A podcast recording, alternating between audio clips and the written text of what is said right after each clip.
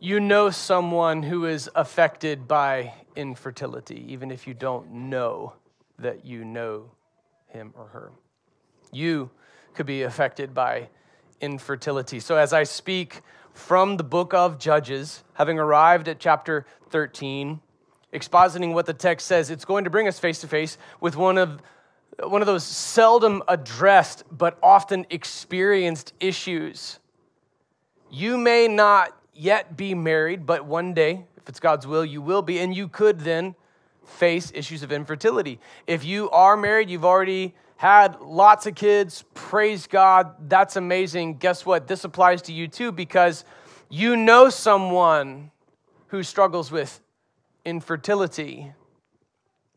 So, as we address this text, we will address infertility and it will equip you, if nothing else, for, for the day that you may face this struggle, and it will equip you to better pray for and minister to someone you love who is facing this issue. But first, I want to address a doomsday myth because this is something that the secular world puts on couples who want to have children, but due to physiological obstacles are not yet able to there's, there's an organization called Population Matters, and they purport to tell people the facts. They, they rightly observe that the global population increases by about 80 million every year, that it took until the early 1800s for the population to reach 1 billion, and now we're already at 8 billion. They see this is leading to disastrous contributions toward climate change and the, the destruction of the planet. They say that having babies is destroying the planet, and their solution is abortion. And so, what they propose is that the murdering of unborn babies saves the world. They view themselves as saviors of the world while advocating that people kill their own children. This, this is something else, too. The, the UN seemed shocked by the basic sum of mathematics, having, having added up the number of people, they came to the conclusion that there are as many people as there are. And they then incited a sense of crisis, and then, you know, uh, just, just guess what uh, the big takeaway was. It was this huge non sequitur dealing with what's called overpopulation.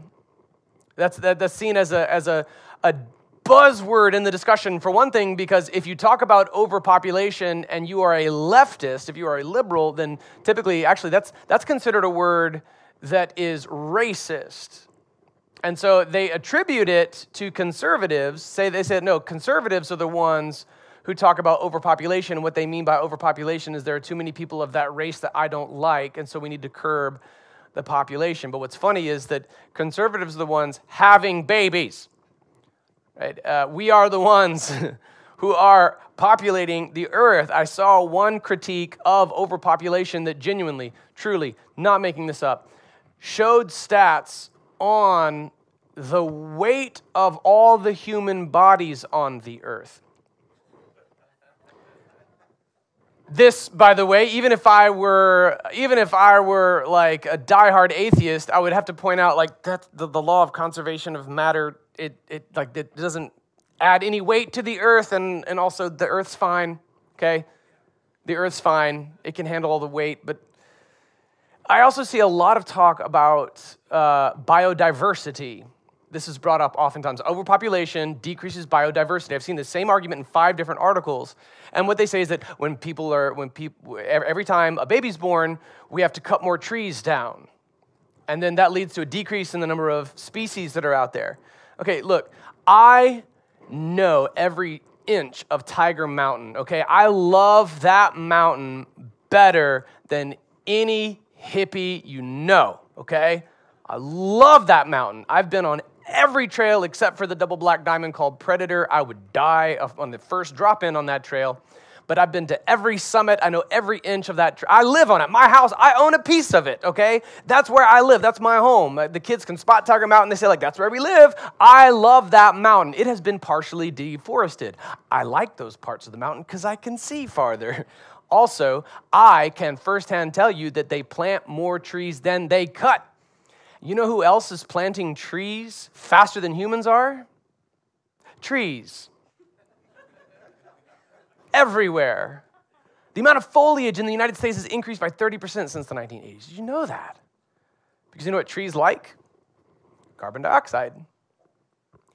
I know for a fact that every time a baby's born, we don't have to cut down more trees. And I know for a fact, because I've seen it. I've seen the baby trees, I've seen the deforested parts. I know every inch of Tiger Mountain, for example, which is a place, it's a state forest, but it's a place where we do harvest timber. And I can tell you firsthand, because I've seen it with my own eyes, that they do a great job of planting more trees than they cut down. They just do the Lord is good. He has given us a good, solid creation, and that creation replenishes itself. I see that. I'm watching it. If you don't believe me, come out of your suburb, come out of your house, come to my house. We'll go on a hike on Tiger Mountain. I'll show you. Be like, look, trees, they're everywhere.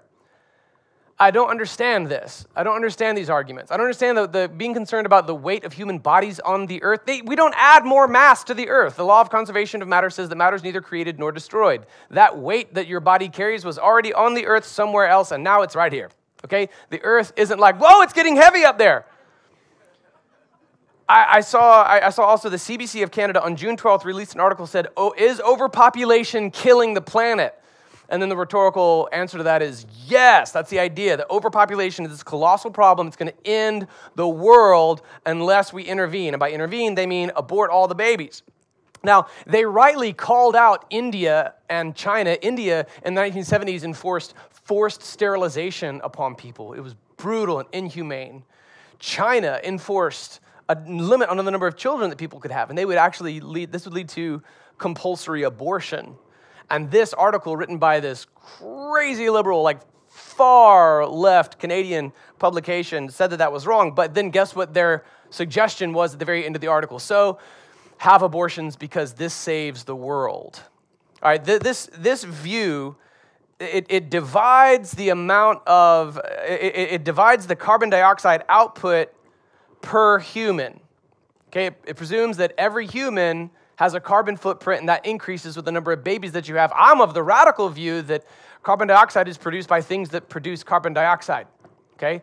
We may breathe it in and breathe it out, but we do not, with our breath, reduce the amount of like we don't we don't make a meaningful contribution to the amount of CO2 in the world. They're, they're, they make no mention of things like nuclear energy. They also commit the post hoc ergo propter hoc fallacy, looking at the growth of the population and seeing how it is also correlated with an increase of CO2 into the atmosphere. And it's automatically attributed somehow not to the things that put out CO2, but to babies being born. They're blaming the babies for the things that CO2 emitting devices are doing. And yes, some of you have seen my car. I am doing my part to burn a hole through the ozone layer. Now, that's the wrong metric. It's also a post hoc ergo propter hoc fallacy. Did you know that everyone who ate ice cream in the year 1800 is dead now? See? After this, therefore, because of this, post hoc ergo propter hoc. It's a fallacy. It's the wrong metric. Stop blaming babies for things. Dividing it per human is also fallacious because, for example, Africa is responsible for a huge percentage of the population of the earth, and yet their, their O2 output remains lower than ours. They're having more babies and putting out less CO2. It's not the right metric. And I have always been colossally skeptical of the doomsday prophecies that come from skeptics. I read a study by the head of the department at Harvard University who said, We have 20 years to curb climate change before the world ends. That was, in, that was published in 1970. Okay? Look, I get it. I recycle. I recycle more than you. I win. Okay? I've got more kids than you. I shop at Costco more. I'm doing my part. Okay? I'm offsetting my car. All right, I love nature, I love creation, I know it better than you do, okay? My environmentalist friend, I'm the one who was told by God to steward creation, to handle creation. I bear the weight of that as a believer in God more than you do. I get it, but I'm not gonna buy the doomsday prophecies, okay? I saw Al Gore's documentary. It showed my hometown that I was born in underwater 20 years ago. It's still doing fine. That thing won Oscars. that documentary. All right, over and over and over again. The world's ending, the world's ending, the world's ending, the world's ending, the world's ending. Shut up, Christians, about your book of Revelation. The world's ending, the world's ending. You've got your own doomsday prophecies. And to attribute it to, of all things in the world, babies being born. This is absurd. And I did some basic division. I did not get, I did not conceive this idea of my own. Dr. John MacArthur is the one who first said this in a message that I heard, and I was like, wait a minute, is that true? And so I had to do just like some, some basic math. Okay, some of you are teachers, all right? I know one of you watching online is a calculus tutor. You can check my math on this and let me know if this is accurate. Dr. MacArthur said the entire world's population could fit on Rhode Island. And I was skeptical of this. I know that the world's population is over 8 billion now. And so, using 8 billion as my rough metric, I know that Rhode Island is 776,960 acres. Okay, that is 33 billion 884 million 377,600 uh, square feet. In scientific notation, that's 3.38 times 10 to the 10th square feet. There are 8 billion people in the world. So 33 billion, 844 million, 377,600 divided by 8 billion people came to each human having a 4.23 square foot area to stand on. That is a square whose sides are 2.056696380120313 feet long. You're like, hang on a second, Jesse. I would not be able to fit on a two foot by two foot square. It's okay. I've got kids, they're small. And they can have smaller squares than yours. Yes, every human being who is alive could fit in the smallest state in the US. Take the population of the world, 8 billion people, and consider how far we'd have to stand apart in Washington state. All right? So in Washington state, we consider, you know, the overall metric, we consider that it is 1.9895 trillion square feet. Every single living human being on the planet right now, from Tokyo to Hong Kong to New York City to Sao Paulo to Mumbai to Los Angeles to Seattle, could all stand on perfectly even squares in the state of Washington, and we would all be 15.76982878791016 feet apart. Every living human could stand 15 feet apart from one another and fit in Washington state. so we, we have plenty of room. I knew this when I drove across the state of Kansas. There's plenty of room. Everybody who's like, overpopulation is killing everybody, lives in a giant city. Like, walk a block. The truth is that there is plenty of room. There's plenty of room. Now, every one of us, obviously, we need roads to drive on, and they, those roads sometimes need bridges, and we need houses. We need a little bit more than two feet. So it's just a thought experiment to show you how much room there actually is. Overpopulation is not a problem.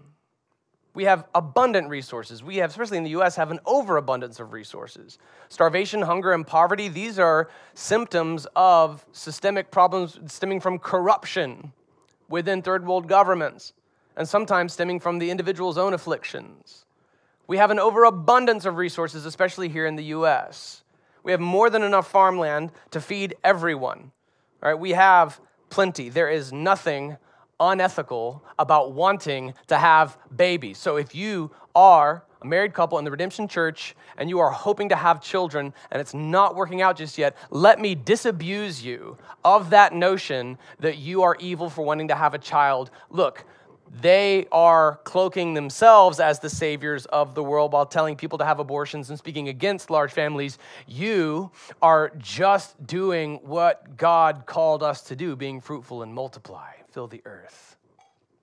So there's nothing, nothing, nothing wrong with having babies, and I would say that it is wickedly unethical to encourage abortion, speak against families, lying as you do, and cloaking oneself as the Savior of the world. So, to this point, can we be honest about something real quick? There's not actually such thing as a surprise baby. Can we be honest about that? Can we be honest? Like, you know, there's no such thing as a surprise baby. wow, how? You know how. You finished seventh grade, your parents had to talk with you. You know exactly how. Okay, you followed the instructions. Okay? So uh, let's be honest about that. Let's be honest about that. All right, and like unless you struggle with infertility, then a baby is a surprise baby, right? Or if you are using, for example, contraceptive measures and you still have a baby, let's talk about that. Let's talk about contraceptives too. Here's the QR code. You can get all of my cross references from. It's right here. All right, and I want to begin with Genesis 1:22. God bless them, be fruitful, multiply, and fill the waters of the seas, and let the birds multiply on the earth. God just said this over all of creation. He said this to humanity as well be fruitful, multiply. And by the way, this word multiply, here's the funny thing it's, it's probably not really until you've had three kids at least that you've multiplied. Because if you're married, you have two kids, you just replaced yourself. See what I'm saying? All right, so Christians, Crank them out. We have to keep up with the Muslims. Genesis 29 31. When the Lord saw that Leah was neglected, he opened her womb, but Rachel was unable to conceive. There's infertility in the narrative of Scripture. Leah was neglected. Poor Leah. Oh, man. We know that. We know that Jacob was the trickster and he ends up getting tricked himself and he marries Leah, but he really wanted to marry Rachel. And uh, Leah is, I mean, according to scripture, she's the less attractive sister. And then when Jacob does end up marrying Rachel, guess what that means? Leah, her whole life, has been living in the shadow of her more attractive younger sister. And now she's married, but then guess what happens?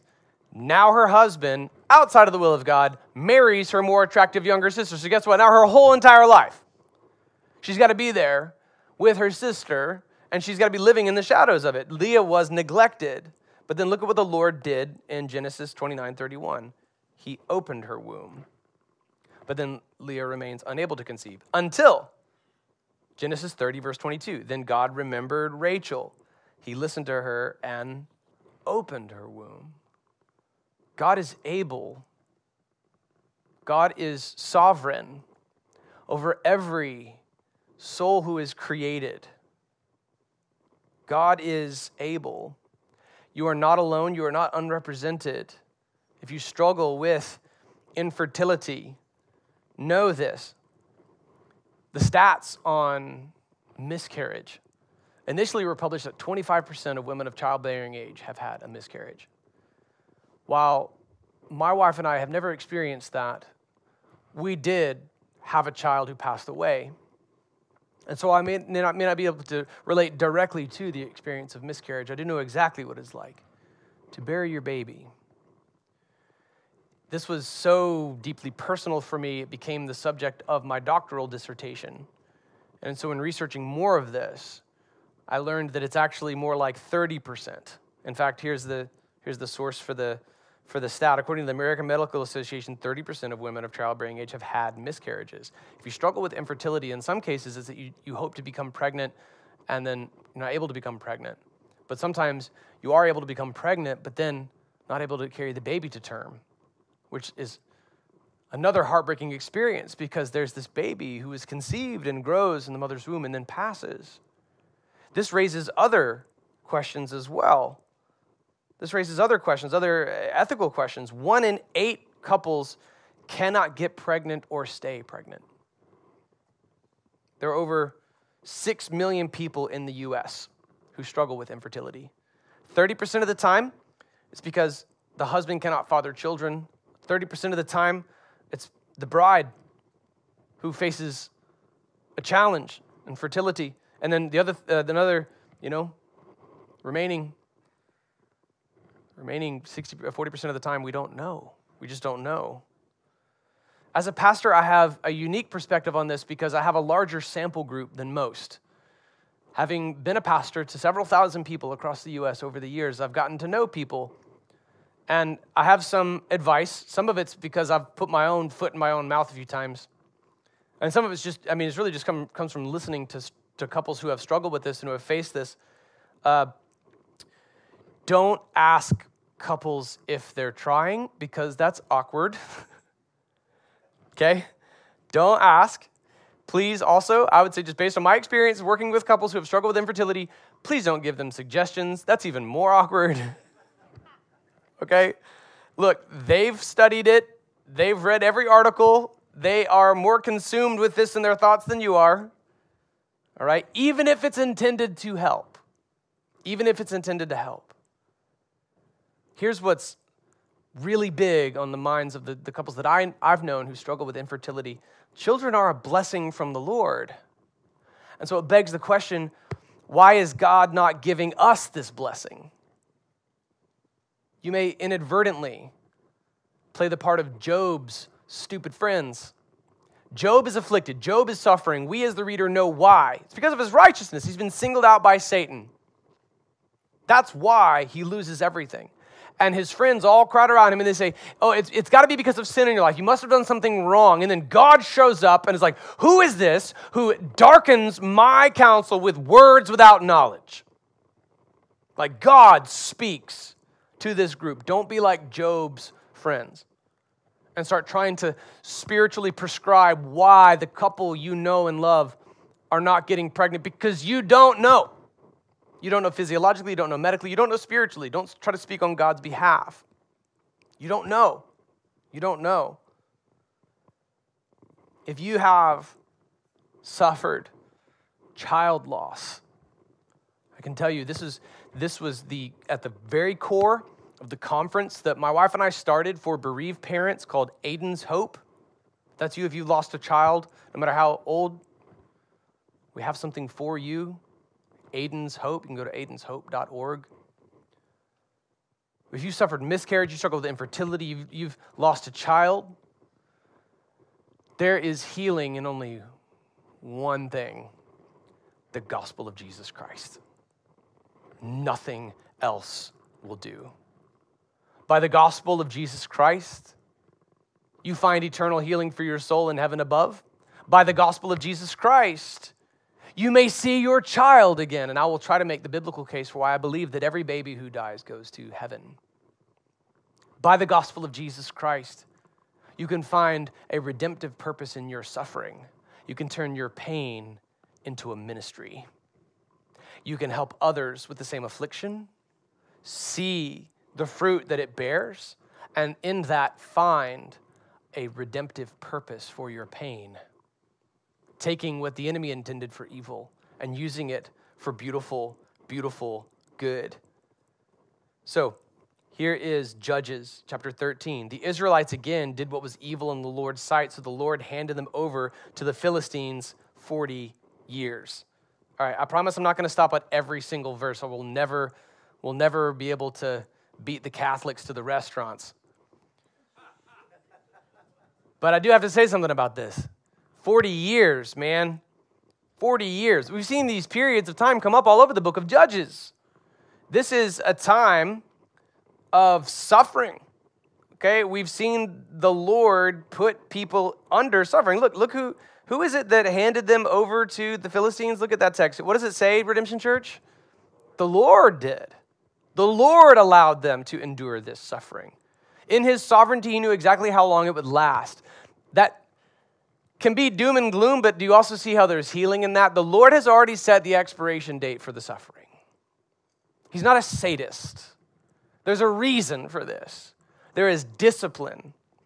Now, it would be futile, unwise, and unbiblical for a pastor to say that we're not living in the end times Okay, if one conflates the meanings of the terms the end times and the last days, the last days refers to the days between Jesus' first coming and Jesus' second coming, so we're definitely in the last days. However, it's worth noting that God's short term corporate judgment, mostly on lost nations, and his discipline on nations containing his people, could look apocalyptic when they're actually short term.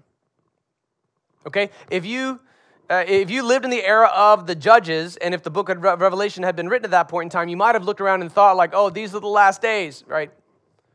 It, it, look, historically, when Christians have been absolutely certain that they were seeing the end times, what they were actually experiencing was a corporate level, national level form of discipline from God, like this. The rumors of wars and the wars were actually God establishing kings on their thrones, so to speak. However, again, it would be foolish to semi dismissed signs of the times as though they were short term Deuteronomic seasons of discipline and not apocalyptic end times because our responses to both would be the same. I'm simply saying that there have been generations of Christians in the past who were utterly convinced this is it, man. Jesus is coming in five minutes. Kids, get in the van. Why? I don't know. Buckle up. They're absolutely convinced of it. What they were actually experiencing was something like this just the discipline of God. But again, here's Matthew chapter 24, verse 36. Now, concerning that day and hour, no one knows, neither the angels of heaven nor the Son, except the Father alone. So, what I would say is that God does discipline on the corporate level, on the national level. And it's possible to mistake what is actually God's discipline upon a nation or his people or his wrath upon a given society for signs of the absolute end times. This was, this was a season of discipline that God wrought uh, upon his own people. There was a certain man from Zorah, from the family of Dan, whose name was Manoah. His wife was unable to conceive and had no children. The angel of the Lord, and we're going to talk about exactly what this means appeared to the woman and said to her, Although you are unable to conceive and have no children, you will conceive and give birth to a son. Okay, there it is the promise from God to a woman who struggled with infertility you're to have a son. Now, this is remarkable because it's in Scripture, and it's in Scripture because it's remarkable, it's miraculous.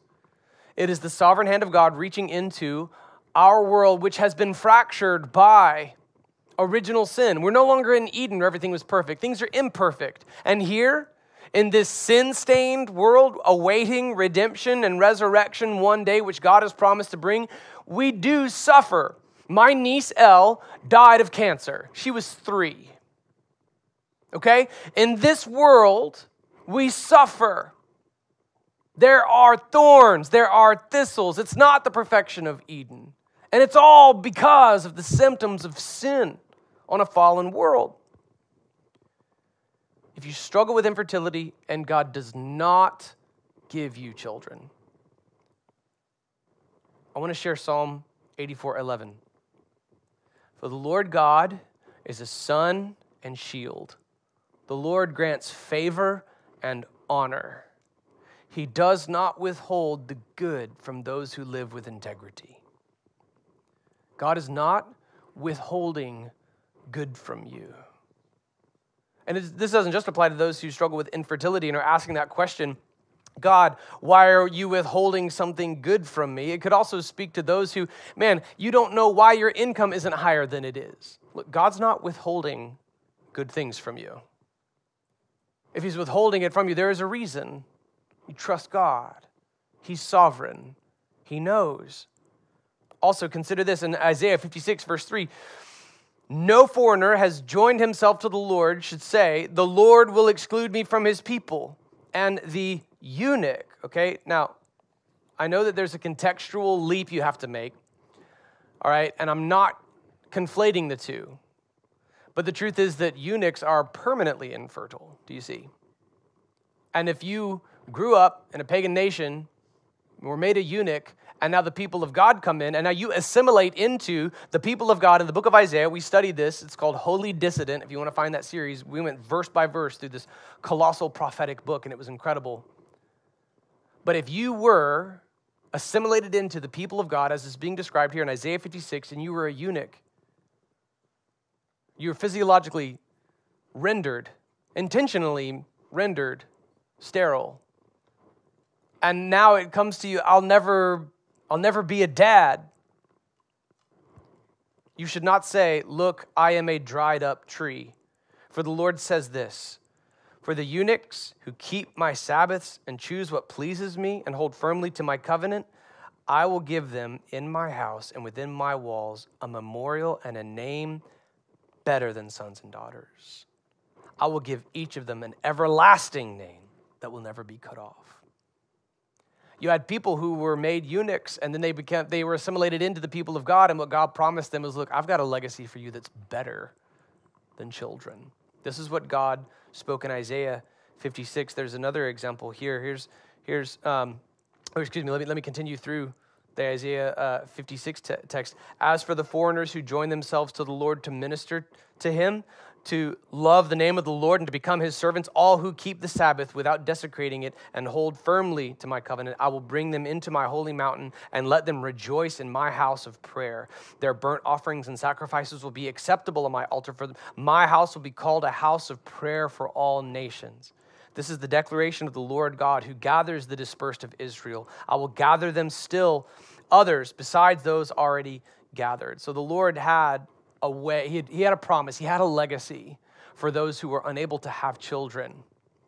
We see Simeon, we see Anna in the Gospels, whose ministries are deep and profound, who got to hold baby Jesus when he was only eight days old, speak a prophecy over him that ministered to the heart of Mary.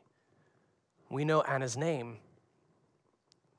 This is, this is a deep and meaningful ministry. This is the ministry of Paul the Apostle. All right, in, in 1 Samuel, this is actually, this is quite relevant to the book of Judges right here because this is how the book of Judges really comes to a close. Samuel could be argued to be, in some form, in some interpretation, the final judge, but he definitely is the first prophet. Here's 1 Samuel. He had two wives, the first named Hannah, the second Peninnah. Peninnah had children, but Hannah was childless. This man would go up from his town every year to worship and sacrifice to the Lord of armies at Shiloh, where Eli's two sons, Hophni and Phinehas, were the Lord's priests. Wherever Elkanah offered a sacrifice, he always gave portions of the meat to his wife Peninnah and to each of her sons and daughters, but he gave a double portion to Hannah, for he loved her, even though the Lord had kept her from conceiving. Do you see this? The Lord is the one who had kept Hannah from conceiving. You got to trust God, He is sovereign. Her rival would taunt her severely. Can you imagine? For a woman to not have children in the Seattle area means like that you are some sort of like driven go getter. And for a woman to not have children in this culture was a mark of shame. And to be so cruel as to mock Hannah at the very point of her greatest pain is unthinkable. I can imagine the colossal weight of the emotional burden that was on this poor woman's heart. Her rival would taunt her severely just to provoke her because the Lord had kept Hannah from conceiving. There it is again. Remember, God's in control. Year after year, when she went up to the Lord's house, her rival taunted her in this way. Hannah would weep and would not eat. Hannah, why are you crying? Her husband Elkanah would ask. Why won't you eat? Why are you troubled? Am I not better to you than ten sons? On one occasion, Hannah got up after they ate and drank at Shiloh. The priest Eli was sitting on a chair by the doorpost of the Lord's temple, deeply hurt. Hannah prayed to the Lord and wept with many tears. Making a vow, she pleaded, Lord of armies, if you will take notice of your servant's affliction, remember and not forget me, and give your servant a son, I will give him to the Lord all the days of his life, and his hair will never be cut. We're going to talk about what this means today. While she continued praying in the Lord's presence, Eli watched her mouth. Hannah was praying silently, and though her lips were moving, her voice could not be heard. Eli thought she was drunk and said to her, How long are you going to be drunk? Get rid of your wine. No, my Lord, Hannah replied, I'm a woman with a broken heart. I haven't had any wine or beer. I've been pouring out my heart before the Lord. When we did our, our brief sermon on the sons of Korah, we cited this text. Don't think of me as a wicked woman. I've been praying from the depth of my anguish and resentment. Look at that. That is some serious prayer right there. From the depth of my anguish and resentment there are imprecatory psalms where we can see the psalmist is just pouring his guts out. And we can see psalms that the psalmist knew were not prayers that God would answer, but they expressed and articulated exactly what was on the psalmist's heart. So there's a there, there are two schools of thought on this. On one hand, it's true. God is holy, He is sovereign, He is the omnipotent one. You go before Him and you fail not to tremble at who He is. And then we see in the Psalms as well genuine outpourings from the heart. You can even observe immaturity in the lyrics of some Psalms, for example. What we know is that from the depth of her anguish and her resentment, okay, the fact that the word resentment is here indicates that she's thinking about her sister wife. Okay? She's got anguish because all she wants is to be a mother. And she's got resentment because she's being tormented by somebody else because of it. So not only does she have to deal with infertility, she has got a lot to forgive. And make no mistake, a lack of forgiveness is cancer to your soul and destructive to your joy more than anything in this life. Okay? If you haven't forgiven someone else for the way that they've hurt you, you'll notice your prayer life is stifled. All right, how were we taught to pray? This is Vacation Bible School Basic. God, forgive us our sins as we forgive those who, yeah, our, our trespass. That's right, it's old school. I like it. Forgive us our trespasses as we forgive those who trespass against us. Forgiving others and asking God forgiveness go one in the same in prayer. So she's got resentment, she's got anguish. Eli responded, Go in peace. May the God of Israel grant the request you've made of him. May your servant find favor with you, she replied. Then Hannah went on her way. She ate and no longer looked despondent. The next morning, Elkanah and Hannah got up early to worship before the Lord. Afterward, they returned home to Ramah. Then Elkanah was intimate with his wife Hannah, and the Lord remembered her. Remember, the Lord is sovereign. He creates every soul that exists. He foreknows every action that we will take, even reproductively. He knows. He simply knows. This is why I am opposed to abortion in every case, including instances of rape and incest, because every single baby is made in the image of God. And even unwanted humans are still prima facie fully fledged members of the human species. And it is always wrong to kill a baby in the womb, especially for the crimes of his father. It is always wrong. I believe that every human is, in fact, follow me on this, human. The next morning, Elkanah and Hannah got up early to worship before the Lord. Afterward, they returned home to Ramah. Then Elkanah was intimate with his wife, Hannah, and the Lord remembered her. After some time, Hannah conceived and gave birth to a son. She named him Samuel.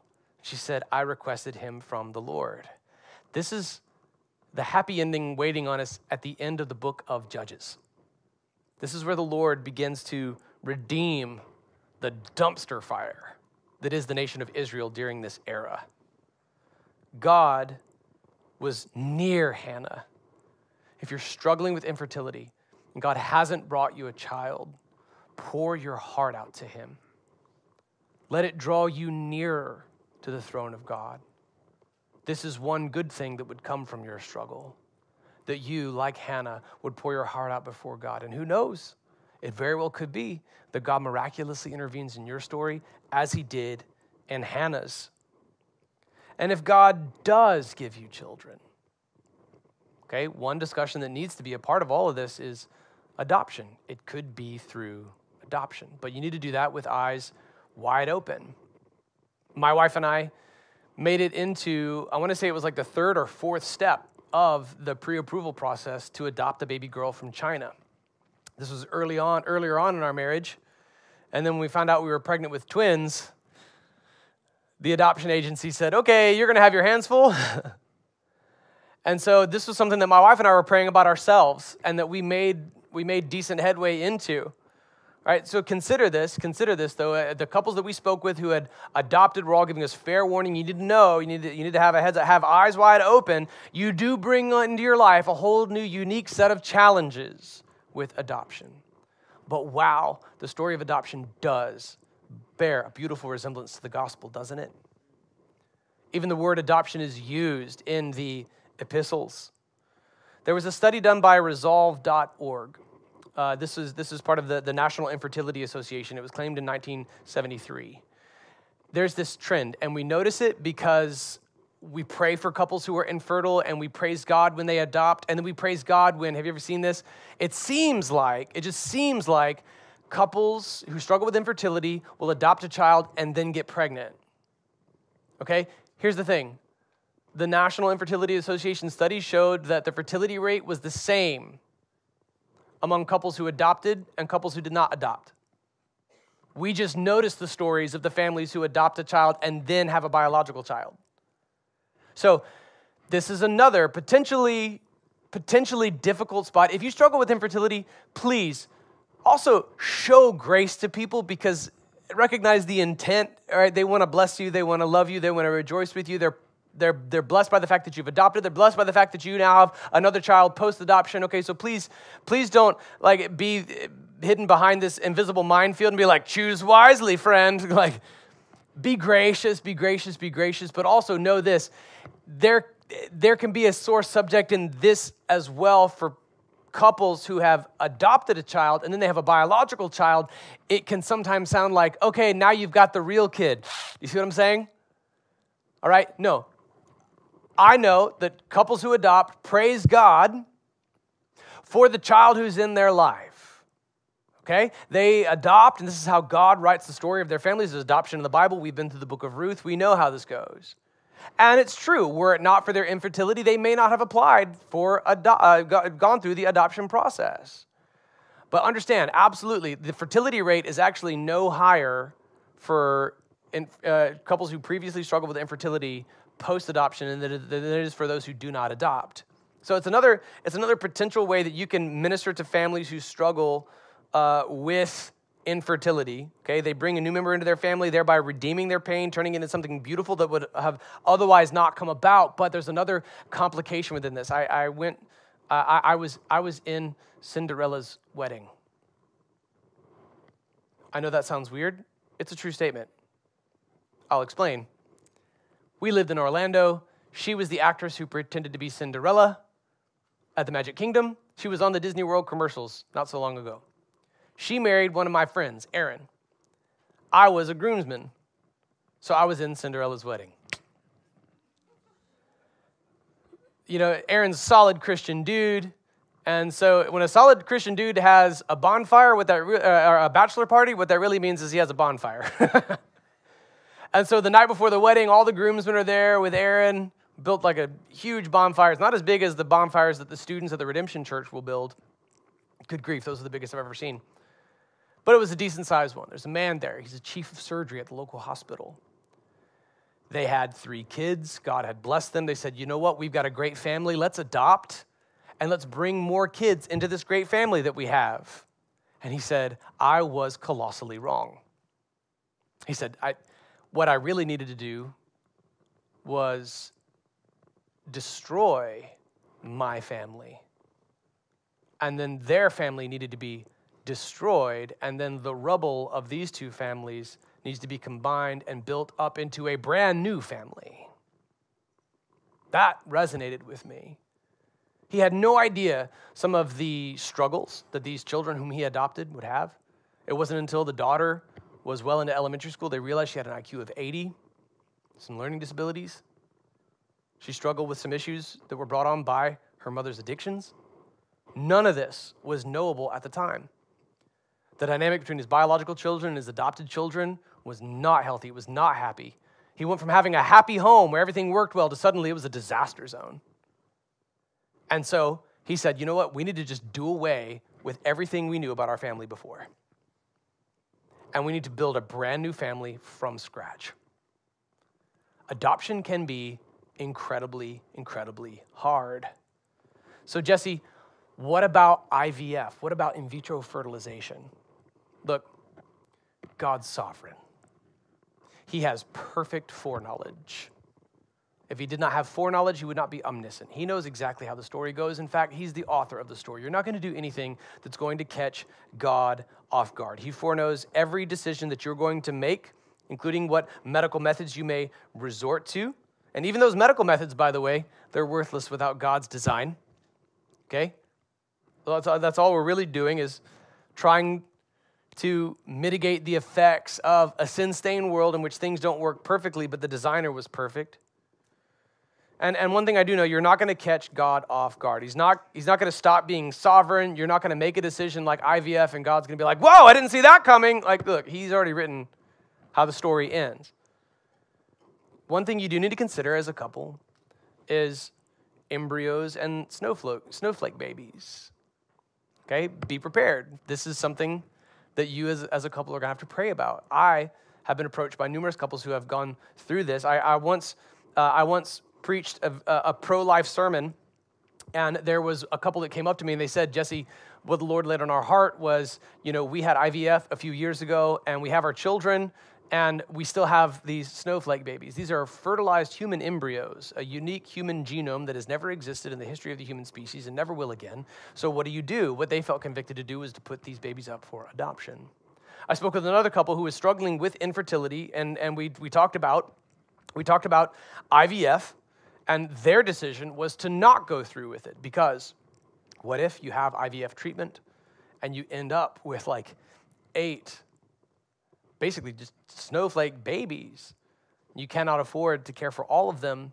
You put them up for adoption, and that means that you know that somewhere out there in the world, there are these, I don't know, five or six other children who are genetically connected to you forever. They're like, we're not prepared to deal with that. So they actually chose not to go through with IVF. So, so consider this, consider this.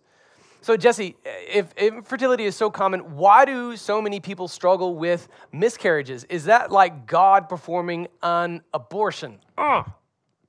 I know that this is something that's out there because I've, I've seen this question asked. Here's Romans 8, here's verse 18. For I consider that the sufferings of this present time are not worth comparing with the glory that is going to be revealed to us. For creation eagerly awaits with anticipation for God's sons to be revealed. For the creation was subjected to futility, not willingly, but because of him who subjected it, and the hope that the creation itself would also be set free from the bondage to decay into the glorious freedom of God's children. This is Romans 8 describing where things like not just infertility come from, but any disease. This is where cancer comes from. This is, this is where destructive storms come from. This is where our suffering brought on by the natural world comes from. This is it right here. You read Romans 8, you look up, and you see exactly what you should expect to see based on what you've just read. Creation was subjected to futility. For we know that the whole creation has been groaning together with labor pains until now. Not only that, but we ourselves who have the Spirit as the first fruits, we also groan within ourselves, eagerly waiting for, everybody say this word, with me right here. This is an important, important word. What does it say it? Adoption. And hey, this is another really important word. Can you say this with me? Say it. Redemption. See, I'm telling you, like adoption is used in the epistles to describe how salvation works. Now, in this hope we are saved, but hope that is not uh, uh, hope that is seen is not hope. For who hopes for what he sees? Now, if we hope for what we do not see, we eagerly wait for it with patience. In the same way, the Spirit also helps us in our weakness because we do not know what to pray for as we should. But the Spirit Himself intercedes for us with inexpressible groanings.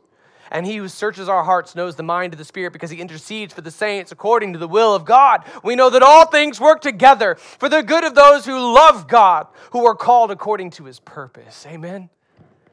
For those he foreknew, he also predestined to be conformed to the image of his son, so that he would be the firstborn among many brothers and sisters. And those he predestined, he also called. And those he called, he also justified. And those he justified, he also glorified. This is how God pre knows, foreknows every one of our stories. He's already seen how the story goes. And for the foundations of the earth, he's determined that those who are in him will be called by God, will be justified before Him, will be glorified one day in heaven.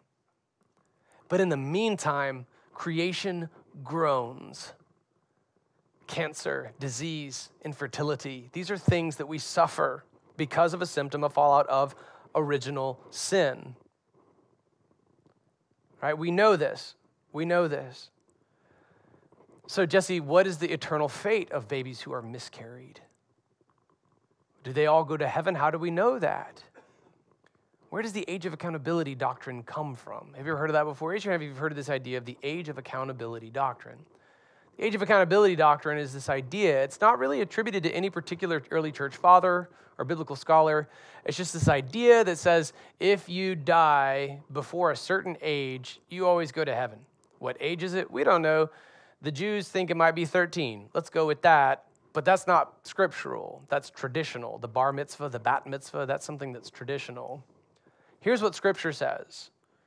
God's wrath is revealed from heaven against all godlessness and unrighteousness of people who, by their unrighteousness, suppress the truth. I taught this to my kids. I have them go like this motion. All right, we know this. We know it's true, but shh, shh, I don't want to hear the truth. I don't want to know it's true, since what can be known about God is evident among them because God has shown it to them. For his invisible attributes, that is, his eternal power and divine nature, have been clearly seen since the creation of the world, being understood through what he has made. As a result, people are without excuse. For although they knew God, they did not glorify him as God or show gratitude. Instead, their thinking became worthless, their senseless hearts were darkened. Here's what I believe unborn babies do not suppress the truth. You see? While they're born with a natural proclivity unto sin, what they have not done is suppress the truth. Moreover, Jesus weighed in on this. Matthew chapter 18. At that time, the disciples came to Jesus and asked, So who is great? Who's the greatest in the kingdom of heaven? This is a stupid question. He called a small child, the Greek word here is paidion, it could refer to an infant, and had him stand among them. Truly I tell you, he said, unless you turn and become like little children, you will never enter the kingdom of heaven. Therefore, whoever humbles himself like this child, this one is the greatest in the kingdom of heaven. And whoever welcomes one child like this in my name welcomes me. But whoever causes one of these little ones who believe in me to fall away, it would be better for him if a heavy millstone were hung around his neck and he were drowned in the depths of the sea. Why? Because that child is his. And someone causing a child to disavow the gospel and disbelieve is evidently in Jesus' words. Jesus didn't, it was rare for him to speak this way. And he's talking about someone who leads a little one astray. Woe to the world because of offenses. For offenses will inevitably come, but woe to that person by whom the offense comes. Bloggers, if your hand or your foot causes you to fall away, cut it off and throw it away. It is better for you to enter life maimed or lame than to have two hands and two feet and be thrown into the eternal fire. And if your eye causes you to fall away, gouge it out and throw it away. It is better for you to enter life with one eye than to have two eyes and be thrown into hellfire. See to it that you don't despise one of these little ones, because I tell you that in heaven their angels continually view the face of my Father in heaven. Do you see why I believe babies go to heaven? What do you think? If someone has a 100 sheep and one of them goes astray, won't he leave the 99 on the hillside and go to search for the stray? We think of this about somebody who hasn't been in church for a while. Jesus was holding a small child when he said it. He's articulating his heart toward children, his children. And if he finds it, truly I tell you, he rejoices over that sheep more than over the, uh, uh, more than over the 99 that did not go astray. In that same way, Everybody, can you just say these words with me? Because I think that they are incredibly important. Say it with me. It is not the will of your Father in heaven that one of these little ones perish. That's why I believe babies go to heaven when they die. Because Jesus said it's not God's will that even one little one should perish. This is what I believe happens to babies who are miscarried. That's what I believe happens to babies who are aborted too. Jesse, does that just become a heavenly rationale for abortion? No. No. Because as we saw last week, God has decreed when you kill someone, their blood cries up from the ground to God for justice. God required in the Old Testament human blood to be spilled if human blood is spilled. Here's Matthew 19. Jesus has more to say. Then the little children were brought to Jesus for him to place on his hands and uh, place his hands on them and pray. But the disciples rebuked them. Jesus said, "Leave the little children alone and don't keep them from coming to me, because the kingdom of heaven, say these words with me, Redemption Church, belongs to such as these." After placing his hands on them, he went on from there. I believe every child that you've miscarried is in glory in the arms of God, safe and waiting for you. And this is why. The words of Jesus. This is why. This is what God thinks of children. This is how he feels about your baby. So, Jesse, are these miscarriages? Are they God's discipline on my life? There's only one biblical example of God disciplining one of his people through the death of a child. It's brutal, but I want you to hear it from the Word of God rather than from some wicked, parroted version. I gave this teaching at the first Aiden's Hope conference, and I, I was dreading it because it's such a hard text. Oh, I was dreading it. I barely slept the night before. And it was because of this text. I was like, God, I don't want to get up in front of a room full of parents who have lost children and read those words to them. But the takeaway, the takeaway, when I read it, was an altar filled with parents coming before the Lord to confess sin. It was beautiful. Here's what happened in 2 Samuel chapter 12. Okay? And here I go. I feel the same way right now. Redemption Church, you guys trust me. I just want to say what the Word of God says. Can I read this difficult passage to you? This is what the text says David responded to Nathan, I have sinned against the Lord. Okay, so Nathan came to David and confronted him over sin. He used a parable to draw David in. That's probably pretty smart. If you're going to confront the most powerful man in the world over his sin who has just killed a guy, maybe don't walk in, kick the door down, and say, Time to repent, okay, because you're probably next. Nathan instead uses a story, draws David in. David sees his reflection in the bad guy in the story, comes to the horrific realization oh no, I have sinned against the Lord. This is where Psalm 32 comes from. This is where Psalm 51 comes from the confession, the repentance. Then Nathan replied to David, And the Lord has taken away your sin. You will not die. However, because you treated the Lord with such contempt in this matter, the son born to you will die. After Aiden died, my wife and I got on our knees and we prayed God, is this discipline on our lives? Is this discipline for sin? We repent, we confess, whatever it is. I began delving heartily into the scripture because I wanted to know why this happened.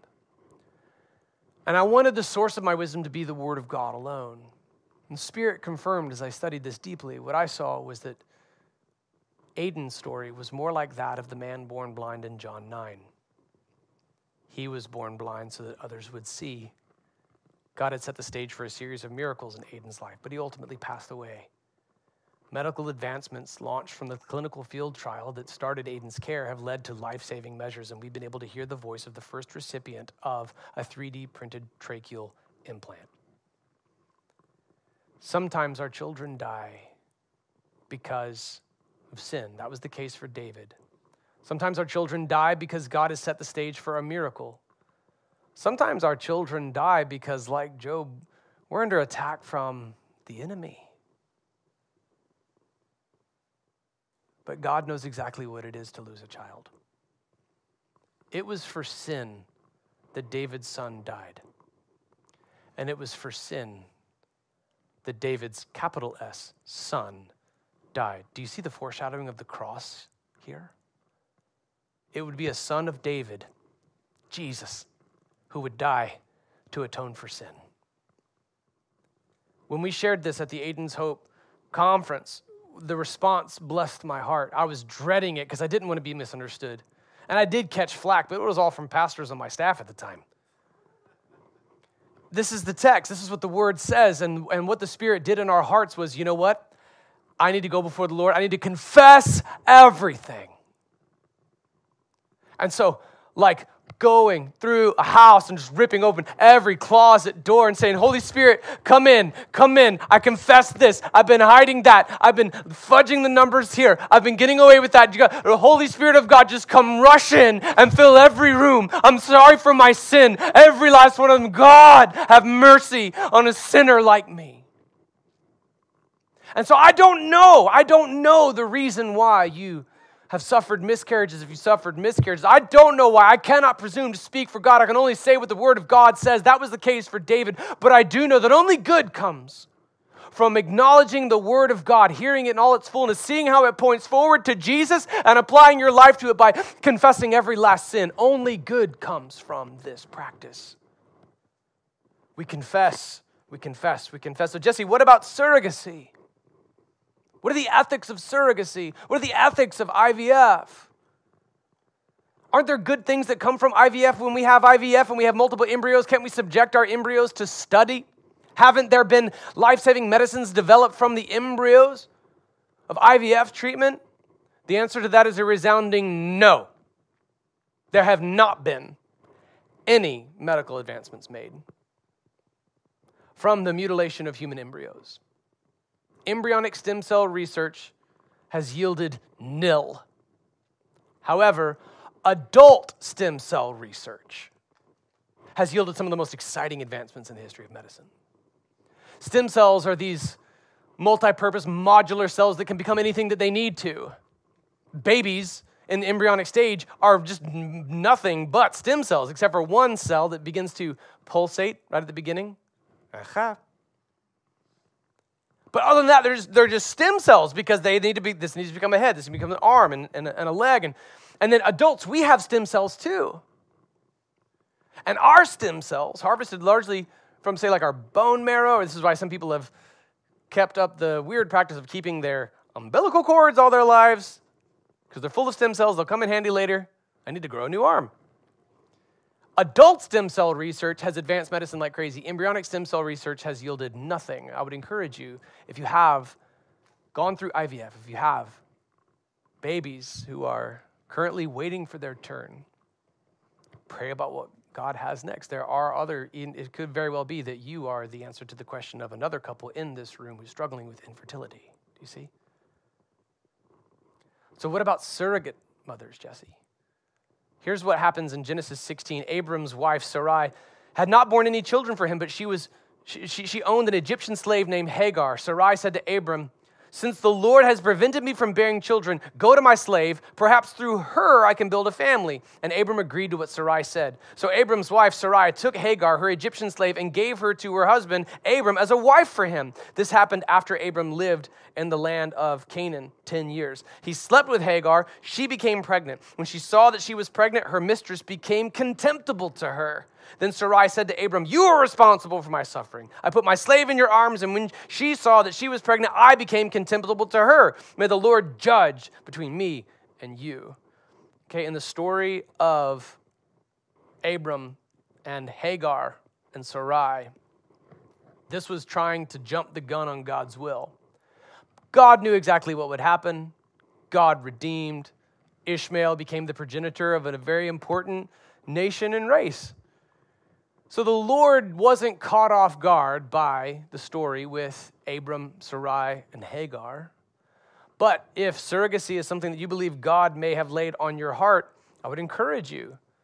I would encourage you be mindful, be ever mindful of the effect that such an approach would have on the surrogate mother.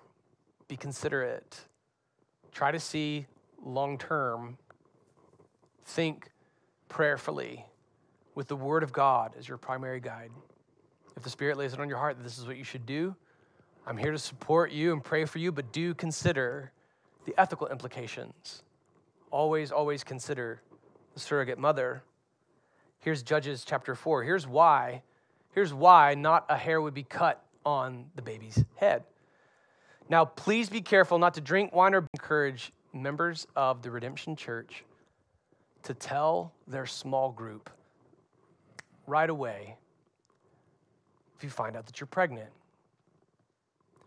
30% of women of childbearing age have had miscarriages. and they skip the Mother's Day service because they don't want to be there for it. We give roses to every woman who walks in the door on Mother's Day, no questions asked, because we don't know your story. But if you're a part of a small group and if you aren't, join one. If you find out that you're pregnant, tell the small group right away. I would encourage you don't wait 12 to 13 weeks when the fatality rate decreases. Tell everybody right away so they can celebrate that God has made new life. And then they can grieve with you if the worst should happen. I don't want the women of the Redemption Church to bear miscarriage alone. Redemption Church, are you with me in this? That's what I encourage you to do. That's what I encourage you to do. Tell your small group the day you find out that you're pregnant and they can celebrate with you, and then they can also be there for you if the worst should happen.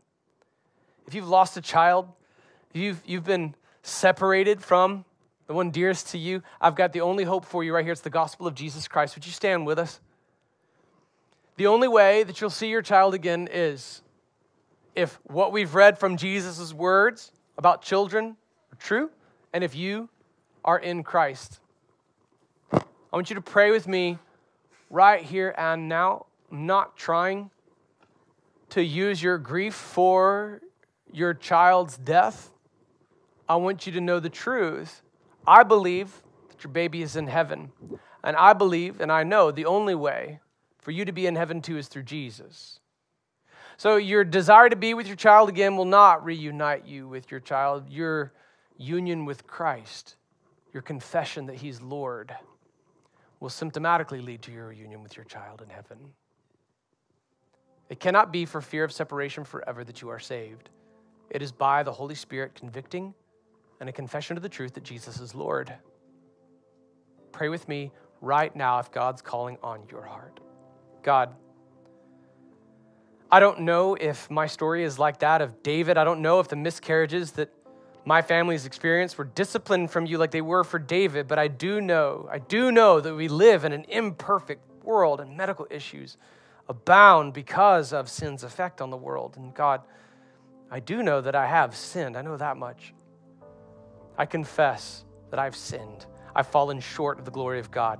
I confess, God, the wages of that sin is death. And I know that the gift of God is eternal life in Christ Jesus. I believe that Jesus is the way, the truth, and the life, and there's no way I can come to God the Father except through Jesus. So, drawn upon by the Holy Spirit of God, I confess the truth. Jesus is Lord. Redemption Church, would you say Jesus is Lord? Say it. Jesus is Lord. I believe in my heart that God raised Jesus from the dead. God, let me be saved, saved, saved. In Jesus' name, amen.